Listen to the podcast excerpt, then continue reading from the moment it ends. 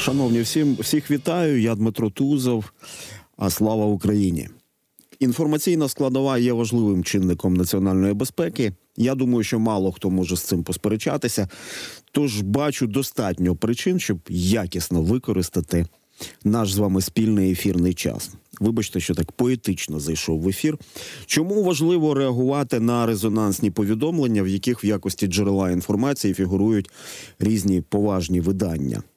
А в інформаційному просторі, так би мовити, тестують і перевіряють можливі сценарії, в тому числі сценарії війни, яка вже йде повним ходом в Європі, адже Україна є частиною Європи, а не Російської імперії. Водночас дуже важливо вираховувати інформацію з, з такими потужними ознаками фейків чи маніпуляцій. І, схоже, ми з вами сьогодні впіймали таку достатньо крупну рибу за зябра або, можливо, за хвіст. Зараз з нами на зв'язку Артур Харитонов, президент громадської організації «Ліберально-демократична ліга України». Пане Артуре, радий вас вітати в ефірі. Доброго дня. Я зацитую те, що зараз поширюють багато медій, телеграм-каналів із посиланням на видання Financial Times. Йдеться про те, що війська Російської Федерації провели нібито репетицію застосування тактичної ядерної зброї при гіпотетичному конфлікті з великою світовою державою. А от стосовно цієї великої світової держави йдеться про Китайську Народну Республіку. І от саме в цьому місці я зараз ризикну, скажімо так, я, я перевірю вашу реакцію, але я ризикну оголосити початок нашої рубрики, яка називається «Антидеза». Антидезу запускаємо. Наш фронт боротьби з російською дезінформацією. Рубрика «Антитеза». Антитеза. Антитеза, антидеза. Все, все якби гармонійно. Пане Артуре, ви вбачаєте ознаки інформаційної маніпуляції в такому повідомленні? Ну, частково так, тому що очевидно, що кожного разу, коли якесь поважне міжнародне видання намагається знайти а, проблему в відносинах Росії і Китаю, очевидно, що мова про ту чи іншу форму маніпуляції. Але набагато більше загрози я вбачаю в тому, коли ця інформація потрапляє з міжнародних видань в руки українських медіа. Тому що так само, як і ви, я от зараз відкрив те, що у нас в Гуглі за двадцять чотири години Росія, Китай, напад. І тут чимало видань, які пишуть про якийсь конфлікт ядерний між Росією і Китаєм, що він там якийсь можливий, беручи за основу ну, декілька речень, які з'явилися на Financial Times. Очевидно, що не можна можна повністю довіряти жодному міжнародному виданню, навіть коли там пишеться щось серйозне. Тому що це позиція того чи іншого репортера. І вкрай рідко буває таке, що це позиція самої редакції. А статті від редакції, вони зазвичай так і підписані. Редакційна позиція. В цьому випадку, ну, знову ж таки, є конкретний автор, авторка, я там не перевіряв, хто саме. Власне, і там йдеться про ці нюанси з приводу, скільки років вже, понад десятирічної давнини документи з приводу того, що Росія проводила ті чи інші навчання. І там згадується Китай. Китай в контексті а, до російського вторгнення в Україну дві тисячі чотирнадцятого року. Очевидно, що світ дуже змінився за цей час. Змінилися позиції Росії, але от Україна знов, українські медіа, беруть за основу тезу і починають її розширювати з клікбейтом та по своїх, власне, сторінках. Потім це ще, що гірше, потрапляє в телеграм-канали, і там вже, ну, не і треба читати телеграм-канал. Пане Артуре, і ось вам конфлікт між Росією і, і Китаєм, так. Ядерний конфлікт, вже готовий, можна споживати. Ну, мені теж кинулося в очі, що йдеться про якусь інформацію, якісь витоки до дві тисячі чотирнадцятого року, після чого Росія дуже сильно змінилася. Росія, яка а, намагалася взяти Київ за три дні, яка потребує зараз, критично потребує допомоги Китаю, А чому б, от теоретично, ми з вами поміркуємо, так? Е, є ж військовий блок, який має розробляти будь-які можливі сценарії. І якщо говорити на е, Китай з його інтенсивною економікою, з його кількістю населення і практично напівпорожні землі на півночі, та, чому б їм не розглянути такий сценарій вторгнення в Російську Федерацію. Я собі побачив, окрім того, що ми з вами подивились на дати, я собі побачив таку причину, яка виглядає наступним чином, що це може зашкодити політичним стосункам між Москвою і Китайською Народною Республікою, і Пекіном, вибачте, так? Ну, між Москвою і Пекіном. А тому, що точно китайці помітять будь-які приготування е, з точки зору можливого удару Росії по Китаю. Це, це може бути головним чинником, який стримує російську владу? Та ні, це набагато і простіше, і складніше. Ну, передусім, це союзники. Це держави, які от цьогоріч під час свого сімдесятип'ятиріччя відносин планують у жовтні оголосити якусь там нову модель відносин, ще більше підвищити їхній альянс, альянс Союз, а, бо він вже нині є найвищим, згідно з китайською дипломатичною доктриною, там найвищого всеосяжного рівня. Вони будуть ще підвищувати це. Ну, от, очевидно, що держави, які є повністю однодумцями, вони навряд почнуть війну між собою. Звісно, тут можуть бути якісь аргументи на рівні Другої світової, та що от були нацисти, був Радянський Союз, але тут все значно складніше, тому що країни ці зливаються, вони є однодумцями, і їм нема сенсу між собою конкурувати, а Китай, він вже ж підкорив Росію. Тобто, яка ціль китайського вторгнення у Росію? Захоплювати території, території Китаю не потрібні. Є чимало аналізу про те, чому це так, тому що в Китаї половина своєї країни не заселена, там, де є території в них вільні, вони проводять геноцидальну політику проти уйгурів, в Тибеті, в Південній Монголії. Ну, їм нема сенсу, а Росія в них контролюється політично, економічно, і Путін і сам здає стратегічні позиції, наприклад, в Арктиці для Китаю, як ми це бачили під час візиту Сі до Росії в березні двадцять третього року. Інше питання, чи може Росія станом на двадцять четвертий рік відпрацьовувати ядерну війну, ну, сценарії ядерної війни в районі Індопацифіки? Безумовно, що може, але це історія не про Китай, а про Сполучені Штати. А також це може бути в контексті, на що, звісно, не звертається така увага, як на подібні вкиди, так це про те, яким чином, наприклад, будуть розвиватися події, якщо ядерну зброю отримає Південна Корея, яка дуже хоче її мати, і там величезні показники суспільної підтримки, розробки південнокорейської національної ядерної зброї. Тому що тамтешнє населення вірить, що якщо нападе інша держава, треба покладатися на власні сили і власні ядерні запаси. Чи може, наприклад, Японія почати розробку ядерної зброї? Та хоч завтра може. Вже скільки років говорять, що Японія – це держава, в якої, ну, ядерна зброя в підвалі. Звісно, її там нема, але вона може дуже швидко її розробити. Загалом США, Курт Кемпбел, зокрема, заступник держсекретаря США, говорить, що є десять азійських держав, які можуть розробити ядерну зброю вкрай швидко, але поки що від цього відмовилися. Ще до питання ядерної зброї, як до стримуючого фактора, ми з вами точно повернемося. А, на вашу думку, навіть не на вашу думку, на, на нашу спільну думку, тому що ознаки підготовки до війни приховати неможливо. Ну, неможливо. В нашому, тим більше, інформаційному світі, де сканується все, де працюють супутники, розвідки, в тому числі кібернетичні розвідки і все таке інше, так? А є багато ознак. Ну, це і мобілізація населення, це підготовка збройних сил, це, а, це підготовка техніки різного роду і все таке інше. Це, це у нас якось дивно сталося, що росіяни нагромаджували на кордонах свої війська, а нас заспокоювали, що вторгнення не буде. Ну, з якихось міркувань, тактично-стратегічних, мабуть, так? Але що ви думаєте, як би себе повів Китай, якби він дізнався про те, що Росія готує якісь плани мілітаристського, такого мілітарного характеру проти Китайської Народної Республіки? Як би вони діяли? Угу. Ну, безумовно, що вони б діяли. Але це навіть важко уявити. Поза як, ну, там от в тих регіонах Росії, на які посилається Financial Times, там же проводяться численні спільні російсько-китайські навчання.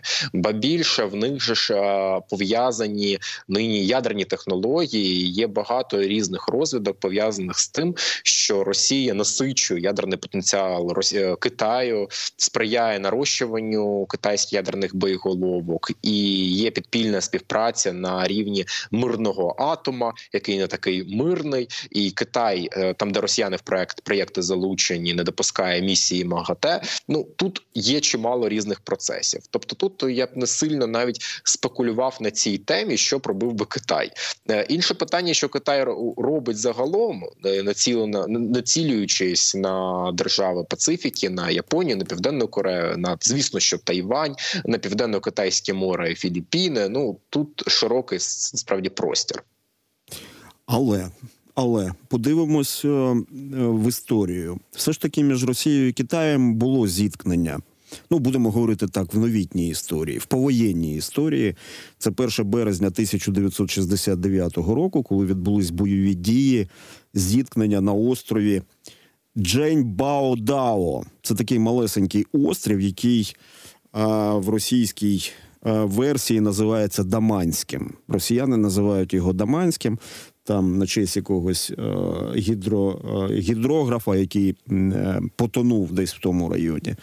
У китайців це Джень-Бао-Дао. І що цікаво, після цих боїв в шістдесят дев'ятому році, а, шістнадцятого травня тисяча дев'ятсот дев'яносто першого року, цей острів було передано Китаю. Треба сказати, що це такий, ну, маленький шматочок території, сімдесят, нуль цілих сімдесят чотири квадратних кілометри. І, до речі, під час паводків він цілком зникає, іде під воду. Та? Тобто, здавалося б, ну, це не тема для війни між, між двома державами, але бойове зіткнення свого часу в шістдесят дев'ятому році все ж таки відбулось з загиблими, все як треба, з використанням техніки. А, і в цьому зв'язку, як ви вважаєте, оцей прецедент, він якимось чином а, вплинув на а, прикордонні політики Росії і Китаю? Вони більше отак повоювати не хочуть? Угу. Ну, ще, знаєте, Росія брала участь у придушенні повстання ігетуанів на початку двадцятого сторіччя. Ну, знаєте, можна скільки завгодно згадувати якісь нерелевантні епізоди, особливо в контексті відносин двох маргінальних комуністичних держав, коли в одній з них там царював Мао Цзедун і все інше. Нині все інакше. Ми неправильно весь час аналізували Китай в Україні, ми не бачили загалом то тієї загрози, яку він несе, співпрацюючи, співпрацюючи з Росією. І не забуваємо, що сталося в тринадцятому році, до кого їздив Янукович під час Майдану просити грошей, до молодого китайського на той час лідера Сі Цзіньпіна, який нині, ну, по суті, наступний після Мао Цзедуна по рівню абсолютної влади в Китаю. Також ми не взяли до уваги, ми сміялися з цього, коли Лавров заявляв, що з моменту російського вторгнення до України дві тисячі чотирнадцятого року та початку цього цієї великої війни, коли він заявляв, що Росія розвертає свою економіку з Європи в Азію, в Китай. В нас все це сприймали як жарти і так далі. Нині Росія повністю окупає які свої воєнні процеси за рахунок цієї величезної підтримки з азійських автократичних держав. Передусім від з боку Китаю, який насичує, насичує е, її на численних рівнях. Чи до сміху нам нині, коли китайські фінанси, ресурси, поміч і політична підтримка Росії приносить смерті українцям і окупацію наших територій? Навряд це має бути смішно. Але ми цього не чули впродовж дуже багатьох років, і от правильно ви згадали оцей наратив про острів Даманський, який просто вже нерелевантний і нецікавий. Там в них є історія ще одним островом. Китай опублікував в вересні двадцять третього року мапу тут китайських територій, там включений маленький якийсь черговий російський острівець в районі Уссурійщини. Та, ну, Чи треба нам на це зважати? Ні, не треба. Путін може ще десяток островів подарувати Китаю, і ніхто на це не зверне увагу. Інше питання – це їхній політичний союз, який, як я вже казав, в жовтні двадцять четвертого року, ймовірно, буде розширюватися, ймовірно, за участі КНДР в тому числі. Пане Артуре, так розшифруйте, та? Янукович свого часу, коли перебував на посаді президента, поїхав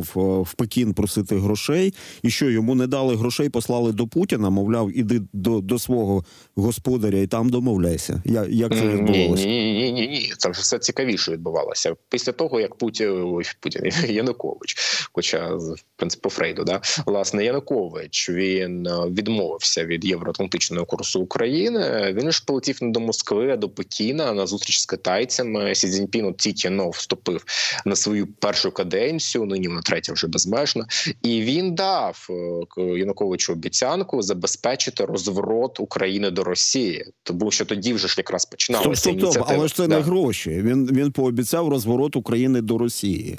Ну, а Путін, гроші. А Путін тоді пообіцяв п'ятнадцять мільярдів доларів, з яких а, виділив три мільярди, наскільки я пам'ятаю. Чесно, мені треба перевірити деталі з тих подій, це вже скільки років минуло. І питання тут же в тому, що Сі Цзіньпін надавав Януковичу гарантії. І це якраз ж була та причина, чому впродовж чотирнадцятого-п'ятнадцятого років контакти між українським урядом і Китаєм були вкрай підірваними. Не було офіційної комунікації, Україна не приєднувалася до програми поясу і шляху. Ми, на щастя, не вступили в Азійський банк інфраструктурних інвестицій, чи як він там називається, під контролем КНР. Одна, до речі, з небагатьох держав, яка уникла е, цієї кабали і цього процесу. За рахунок того, що Китай був страшенно ображений на Україну, і Сі Цзіньпін ненавидів нас, ненавидів Майдан, і тому, наприклад, на сайті посольства КНР в Україні можна було знайти якісь російською мовою пропагандистські статті китайцями написані про пляски на Майдані, так як вони писали. Ну, тобто максимальна зневага до нас. Потім був Гонконг, який брав натхнення з України, ще більше ненависть до нас. Ну, тобто для Китаю Україна це ж таке величезне бельмо, і вони нас ненавидять за, ненавидять за нашу любов до свободи. Я от мені просто цікаво, Сі Цзіньпінь, коли ненавидів нас за Майдан, він згадував площу Тяньаньмень в Пекіні чи ні? Як ні, це ні, це не, ніколи не згадувалось, тому що для китайської пропаганди Тяньаньмень ніколи не відбувався. Нічого не сталося на площі Тяньаньмень четвертого червня тисяча дев'ятсот сімдесят дев'ятого року. Ну, це в китайській пропаганді, але ж ми знаємо, що, що сталося. Людей вбивали е, в центрі масово. Пекіна. Та, ну, тому тут якби пряма аналогія все ж таки з Євромайданом, де теж людей вбивали в центрі української столиці. Е, ви згадали про ядерну зброю. Це дуже важливе питання. І навіть таку фразу я зафіксував, що у японців ядерна зброя в підвалі. І тепер, зважаючи на те, що Україну роззброїли, ну, спільними зусиллями, ми тут не будемо ефемізми вживати. Спільними зусиллями Україну роззброїли, відібрали зброю, яка могла бути зброєю стримування. Щоб там нам не розповідали всілякі аналітики, але йдеться в тому числі і про тактичну ядерну зброю, яку передали кому? Російській Федерації. Так, ніхто не помилився.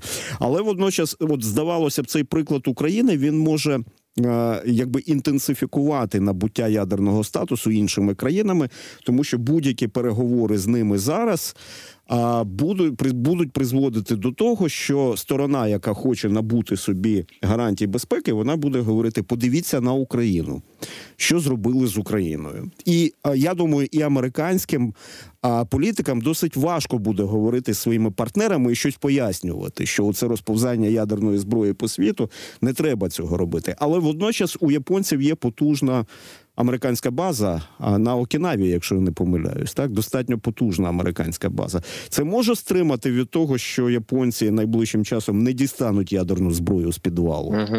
Ну, дивіться, все набагато вже комплексніше і складніше, ніж це було раніше. Очевидно, що є база на Окінаві, і не тільки одна, там величезна присутність Америки в Японії. Просто є різні треки, але нині вони всі пов'язані. Це трек Південної Кореї, це трек Японії. У нас є досить велика різниця нині.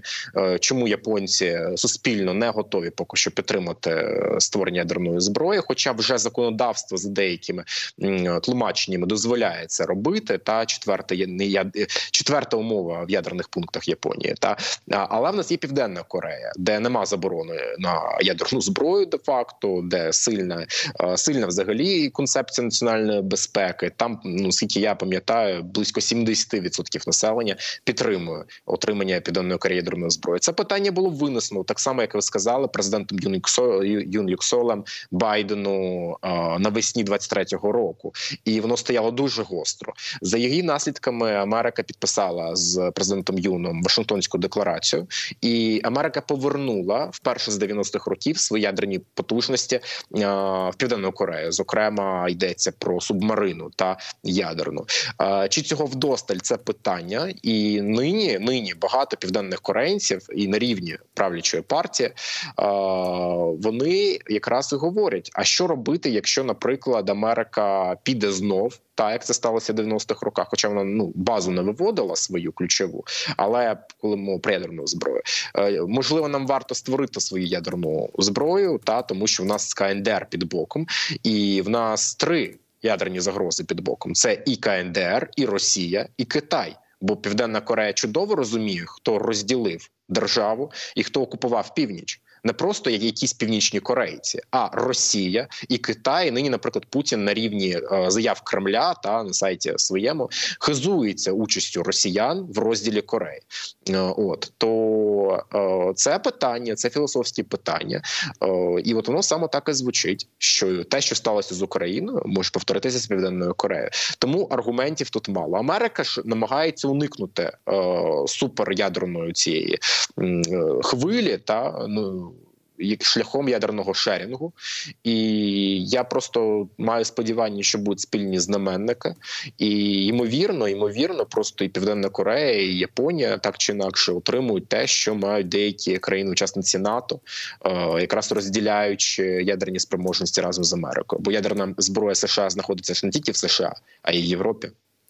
Так, і це такий а, клуб ядерних держав, які цей статус ну, не бажають поширювати на інші держави. Та? Це, тобто це такий елітний клуб.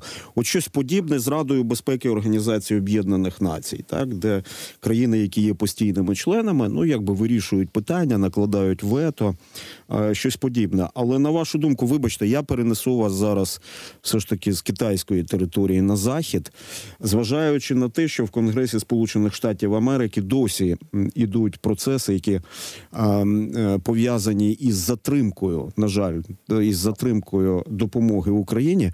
А на вашу думку, як американські конгрес, конгресмени будуть пояснювати своїм, в тому числі і партнерам, що от не потрібно світові розповзання ядерної зброї, ви утримайтесь, ми вас будемо захищати, ми вам надамо допомогу.